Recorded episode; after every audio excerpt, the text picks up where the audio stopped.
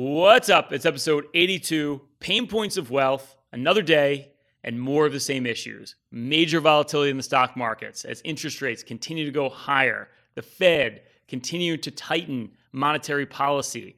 In addition to that, supply chain still an issue as China is on some sort of lockdown. In addition to that, we still have war in Eastern Europe. What do you make of everything? More economists every day calling for a recession. Well, we're going to break it down. We're going to give you our view on exactly what's going on right now in the economy, what you should be doing with your investment portfolio. And on the tipping point today, are you a do it yourself investor? We're going to talk about the pros and cons of running your money by yourself. Is it a good thing, bad thing? Is it for you? We're going to get into it today. We got a great show. Hit the music. Welcome to the Payne Points of Wealth, the podcast that addresses the pain points that come with creating, growing, and sustaining your wealth giving you a multi generational perspective from three Paynes in a pod Bob Payne, the boomer, Chris Payne, the millennial, and Ryan Payne, the generation somewhere in between.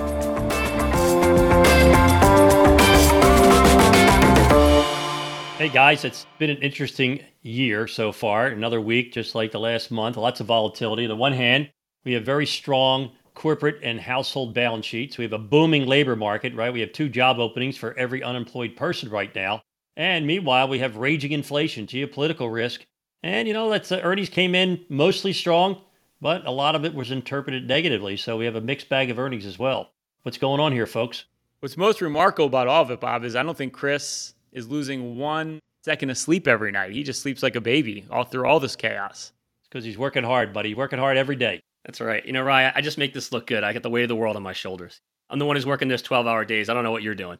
Well, I'll tell you what, guys. I talked to a client of mine yesterday, and he called me to say that he really wants to think about selling out of the market. And I asked him what he was scared about. He said he's really scared about a recession. But then in the next sentence, he told me that he was closing on his new shore house next week. I said, Well, let me get this straight. I said, You're buying a brand new sure house, but you want to sell out the market because you're scared of a recession. I said, That doesn't sound very recessionary to me. What's kind of the whole story here, guys? We have this pent up demand of people who have been trying to buy homes. There's been a shortage of homes, prices are going up, and housing is uh, still very, very strong, and there's still a lot of potential buyers out there. People are still trying to buy cars, right? Their vehicles are shortage is unbelievable. It's legendary. They're out there trying to buy cars. Companies are trying to expand. They can't find the workers, but this pent up demand is going to continue to keep the pedal to the metal, I believe, uh, to keep this economy growing in spite of this inflation, in spite of all the negativity that's out there right now. Well, it's a good point because when you're going into recession, you're past pent up demand, right? You have demand actually starting to dial back. And that's been the argument of all these economists is like, well, with inflation so high, the consumer's just about to pull back. Well, I've been waiting for that, guys, and I'm not seeing it. There's no consumer right now that's starting to pull back, no matter how high inflation is. And this is more indicative of when you come out of a recession as opposed to when you come into a recession because of that pent up demand. And that's a good point, Bob, because it's kind of like People forget you still have a lot of people that were locked down. Not all of us were locked down for the full two years, but a good portion of not just the US population, but the global population is really just coming out of this like true lockdown that we've seen over 24 months. Well, that's the thing, and it's a lot of uncertainty. But if you're waiting for certainty, if you're waiting for the all coast is clear signal, that never comes. Usually, when you feel that all the negatives are unknown, all the unknowns are known, generally the market's at an all time record high. So it's imperative that you keep your emotions in check, that you stick to your strategy, because basically, with the stock market down and the bond market down, investments are more attractive than they've been in the last four months. Well, Dad, to your point about sticking to the strategy, one of the things that I've noticed going through performance reports for a lot of our clients is that the income, the interest and dividends that is, is being generated in the portfolios is actually starting to go up, which is very shocking to most people. No, it's a good point because, you know, with interest rates going up, you see your bond portfolio go down. If you own bond funds, we've warned you about them. They're getting hammered right now. But now, when you put new money into the bond market, you're getting the best yields we've seen in like three years. you know, like you look at a 10 year tax free bond right now, pays 3%. That's the equivalent of almost getting 5% on a taxable bond, right? With like very little risk. It's a single A rated bond. So I think that is important right now. To your point, Chris, is like the income is repriced, it's gone higher and with all this inflation, you need income. You need your portfolio producing, and we know cash doesn't do that. So sticking your head in the sand and sitting in so much cash right now is like the worst strategy. Well, you know what, Ryan? If I'm hearing you correctly, it sounds like cash isn't king, but cash flow is king. Wow. Witty, Chris. Very profound. But you know, guys, I got a shock announcement. I'm no longer anti bond funds. I'm shocked, and I don't believe it, Bob. Why are you anti bond funds now? Well, because everyone who's been invested in has been listening to us, and they've sold aggressively, like $40 billion worth over the last couple of weeks, creating opportunities for us who buy individual bonds. I mean, I love it. We're able to buy bonds at a better yield right now, at a better price. Yay, look, the bonds that we've bought over the last two years are down right now, but we're doing bond swaps to create that loss bank, you know, that uh, where you can take those losses against future gains. Because here's the issue. When you look at your equity portfolio, we don't have any losses. There's no losses to take. We have millions of dollars of unrealized capital gains, which we may take someday. Who wants to pay taxes on gains? Here, now's the time to act. Now's the time to be proactive in your portfolio. Take advantage of these people panicking out of their bond funds. I love these people now. Hopefully, they got smart and invest like we do. Yeah, well, I mean, it is remarkable right now because we've talked about the economy, we've talked about wages going up, we've talked about the pent up demand, and we know we're getting this big sell off for all this volatility in the market. And if you look at investor sentiment right now, which is a counter indicator, right? When people are really negative, that's a good sign, means markets are a good buy. When people get really, really optimistic, that's a bad sign, means we're probably close to a top. And if you look at sentiment right now, it's as negative as it was back during the financial crisis in 2008, 2009. So you have extreme negativity right now, yet we have an economy, again, that's relatively strong. You've got to exploit this opportunity right now. It's not going to last forever. You know, it's interesting. Over the last two years, I've seen Berkshire Hathaway, you know, primarily Warren Buffett and Charlie Munger. So, you know, there's not too much to invest here. You know, we have a lot of cash, we have nowhere to put it. You know, over the last quarter, they actually invested 40 billion of their cash into stocks, right? They're buying stocks while the market's down. Now, I saw an article in the journal the other day, and they were saying, "Oh, they're not very good at timing the market." Yeah, they're not really good at. Not only the wealthiest guys on the planet, best investors ever. That's the thing. You don't time the market. You buy value when it appears, and you make the most money in your portfolio in down markets. It sounds counterintuitive, doesn't it, guys? Well, I'll tell you what's even more counterintuitive is I notice they're not buying Teladoc. They're not buying Peloton. They're not buying Bitcoin. As we know, Charlie Munger really despises Bitcoin. They're buying those old school companies. They must be listening to our podcast. I mean, they're buying oil stocks. You know, they're buying more financial stocks. They're buying all the stocks that do well in a higher inflationary environment. And that's it. It's that paradigm shift that we've gone through here. So you've got the smartest investors of our generation. They're buying right now. They're buying companies that have pricing power. They're taking advantage of the volatility. It goes back to the old Warren Buffett adage be greedy when others are fearful. Yeah, and also you want to invest when there's blood in the streets, right? And actually, a lot of you think there's blood in the streets right now, but there is if you're invested in the ARK funds down 65% from their highs. But you're having what we call a garden variety correction, right? Usually a 10 to 20% correction driven by sentiment, driven by emotions, driven by headlines. And God forbid, if the headlines can get any worse right now, the media wouldn't know what to do with themselves. So you got to be smart about recognize we're in a big booming bull market, we're in a secular bull market, and they have corrections. Corrections are time of opportunity, not a time to panic. Hey, hope you're enjoying episode 82, Payne Points of Wealth. If you like our content, you love our content, please give us a five star rating on iTunes. Leave us a comment, anything you want us to talk about. If you're on Spotify, you can click the subscribe button. And if this is on YouTube right now, please click the like, click the subscribe, click that notification bell so you can be updated every single week of all our new content. Your support gives us the ability to continue to do this podcast. We appreciate your support. We've had over 80,000 downloads, but please give us a like, give us some love, spread the good word of Payne points of wealth. All right, it's the tipping point. This is where we pinpoint the pain point, P A Y N E, having the biggest impact on your wealth right now. We have a very special guest on our show today, my colleague, Chris and Bob's colleague, financial advisor at Payne Capital Management, Miss Francesca, quote unquote, Frankie Lagrateria, quote unquote, Frankie. Thanks for being on the uh, podcast today. And, you know, you and I have been talking, we were talking about the difference between do it yourself investors and when people decide, like, oh, I want to get a financial professional. So that we could talk a little bit about like the pros and cons of running money on your own and does it make sense to make that transition from being a do it yourself investor to working with a financial professional. Yeah, well, hello. Thank you for having me. Hello, Pains.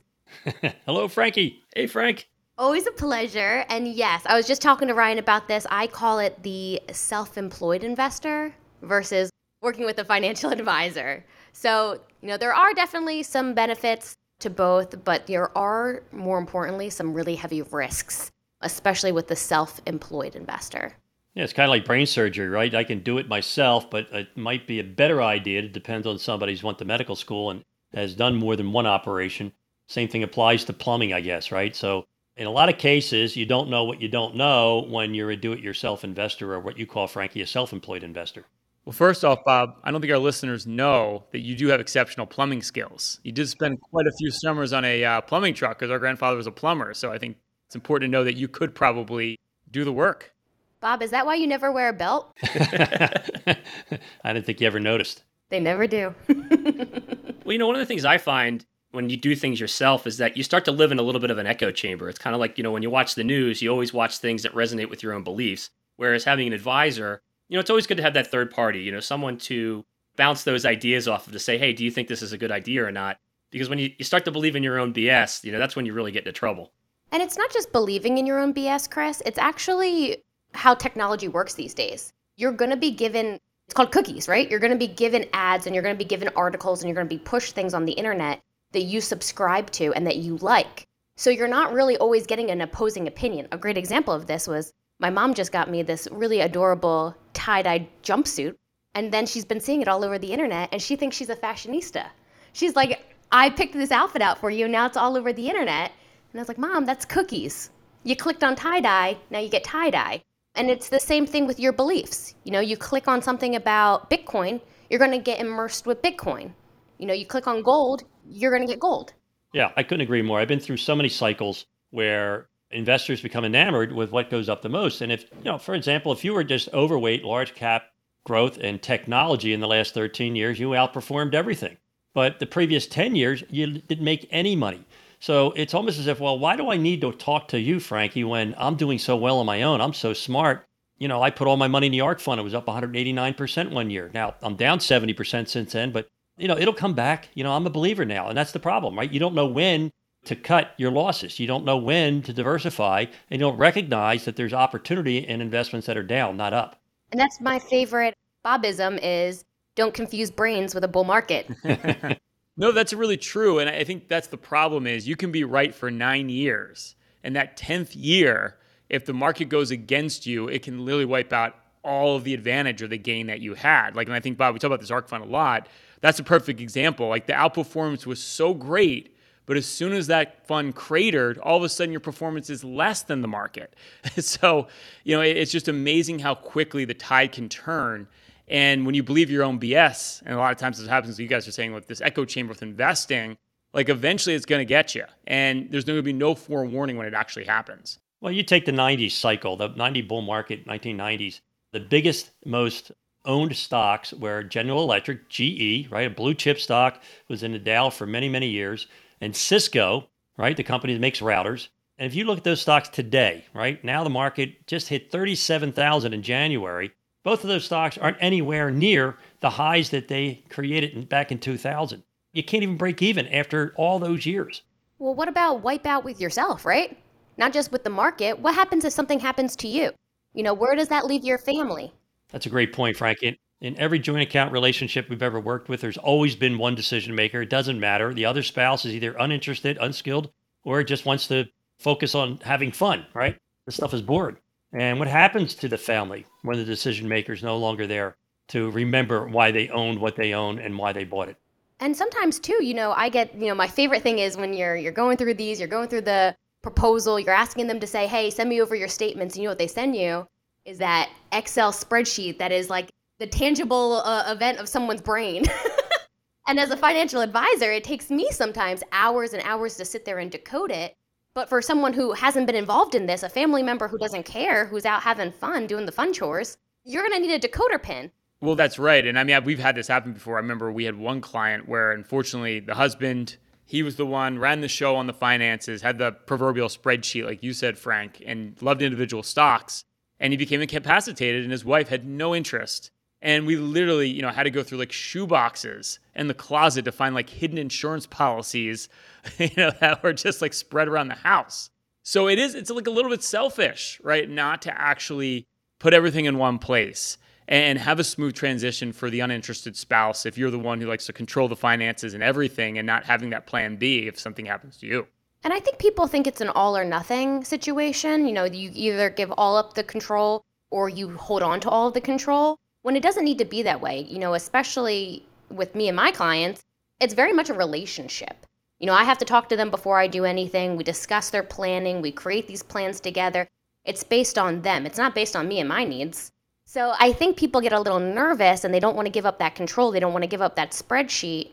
But that's fine. You can have the best of both worlds where you're working with someone who at least understands a method to your madness, right? Well, Frank, you made a really good point there. You had mentioned, you said it's not about your needs, it's about the client's needs. And, you know, this whole thing's about the difference of doing it yourself versus having an advisor. You know, one of the benefits that you are really good at, Frank, is when you sit down and you talk to the clients, you establish what their needs are and you help them to create those goals. So it's kind of like when you're doing it yourself, you're not always thinking about those goals. You're thinking about stuff in the near term. You know, you do such a great job of helping people think about the future and reminding them of what we're doing this for.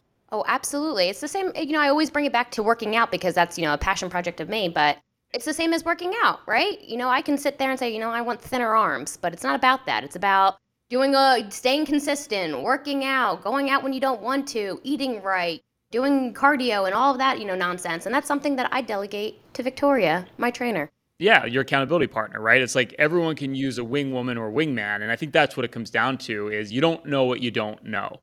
And, you know, I same thing. I'm with you, Frank. I use a trainer. I've been using the same trainer for years.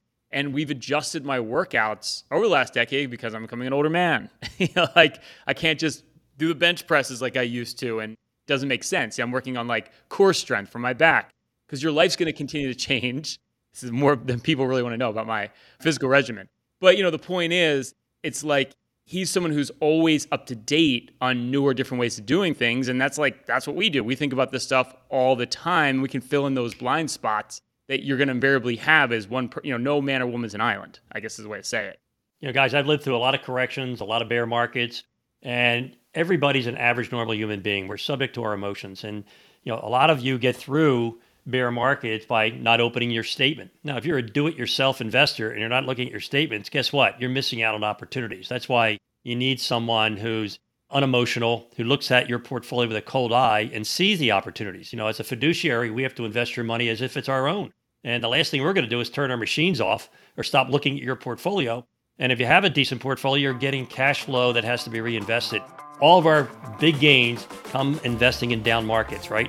we make all of our money in bear markets, which sounds so counterintuitive, but if you think about it, it makes so much common sense.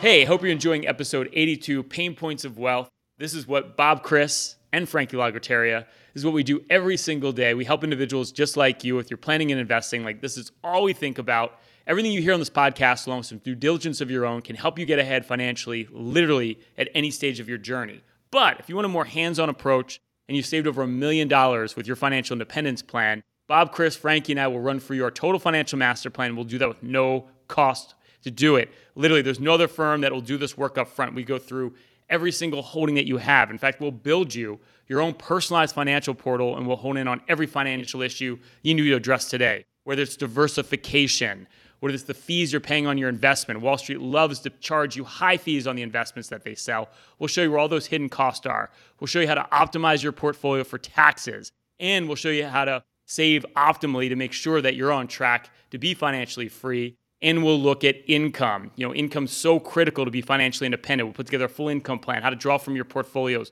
build that perfect plan. We literally do 10 of these every week if you qualify, if you have over a million dollars saved for retirement, simply go to www.paynecm.com slash financial plan. That's www.paynecm.com slash financial plan to see if you qualify for a free financial review.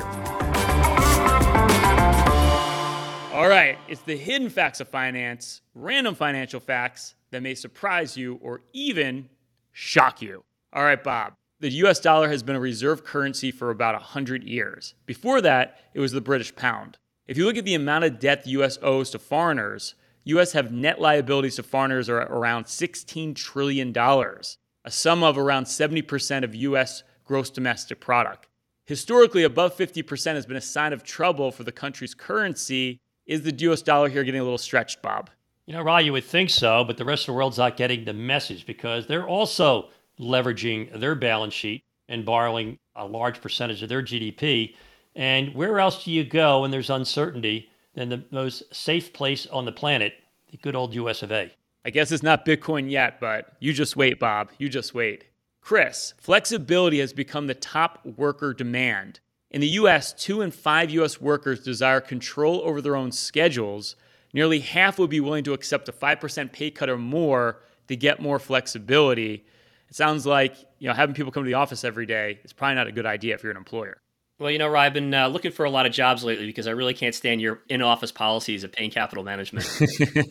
Frankie told me she prefers to be in the office every day because it's just so awesome. That is a bold-faced lie. This is slander on this on this website on this podcast. Because it's so awesome to work next to me, is what I wanted to say. I think it was actually Hank the dog who said that. we did have Frankie's dog in the office the other day. And Hank slept so hard the next two days he was exhausted. He was like, "How did I do this every day?" Hardest working man at Payne Capital. Best advisor too. All right, Frankie. Apple marched into 2022 as the first company to reach a $3 trillion market value, making its market cap larger than all countries except for the US, China, Japan, and Germany. Therefore, Apple alone, if it were a country, it would be wealthier than all the major powers such as the UK, France, and India. I mean, I believe it. I mean, you can't get an iPhone for less than a thousand dollars, and Team Apple. you know, they might have the most powerful company in the world because they have the ability to shut down your Instagram. That's true. That's true. And actually, that is a big news. Is Chris actually got an iPhone? I've still held out. I still have my Samsung phone, but after I don't know how many decades, Chris, you now have an iPhone. You sold out. You joined the evil empire. Welcome to the family, Chris. Well, it's been a while, Rye, but you know, I got to say, I do miss that pull start on my old Android. It'll be missed. Bob, serious financial news here. Mariah Carey insured her legs and vocal cords for $35 million each, totaling $70 million altogether. Should we insure your hair? That's what we want to know. I don't think so. And I think uh, I would love to know what the premiums you had to pay on those policies. It was probably a pretty penny. My guess is uh, Warren Buffett's a pretty smart guy for being in the insurance business. Well, this is a great example of inflation because back in the 40s, Betty Grable insured her legs for a million dollars. So now here we are, almost 75 years later, and uh, Mariah Carey's insuring hers for 35 million. So inflation exists, everybody. Yeah. On body parts. I'd insure Bob's hair for at least 100 million, given the popularity of our podcast now. Right. I don't think there's an insurance company out there with the liquidity to be able to handle that. well, another great show, Frank. Thanks for uh, joining the uh, Payne Points of Wealth podcast today. It was great having you. Cool. Thanks for having me. It was fun. If you like our podcast, love our podcast, please give us a like, give us some love, five star ratings on iTunes, leave us a comment, let us know what you want us to talk about. And if you're listening to this on Spotify, you can subscribe. And of course, on YouTube, hit the like button, hit the subscribe button, click that notification bell. You can be updated every single week. We appreciate your support. As always, stay loose and keep an open mind. Thanks for listening to the Payne Points of Wealth. Hopefully, you found the ideas discussed in this episode valuable and useful for your own financial journey. You can find out more about Bob, Ryan, and Chris's firm, Payne Capital Management, at bebullish.com or through the contact information found in the description of this episode in your podcast player or app. Join us next week for another episode of The Payne Points of Wealth, brought to you by Payne Capital Management. Information provided on today's show is provided for informational purposes only and does not constitute investment, tax, or legal advice. Information is obtained from sources that are deemed to be reliable, but their accuracy and completeness cannot be guaranteed.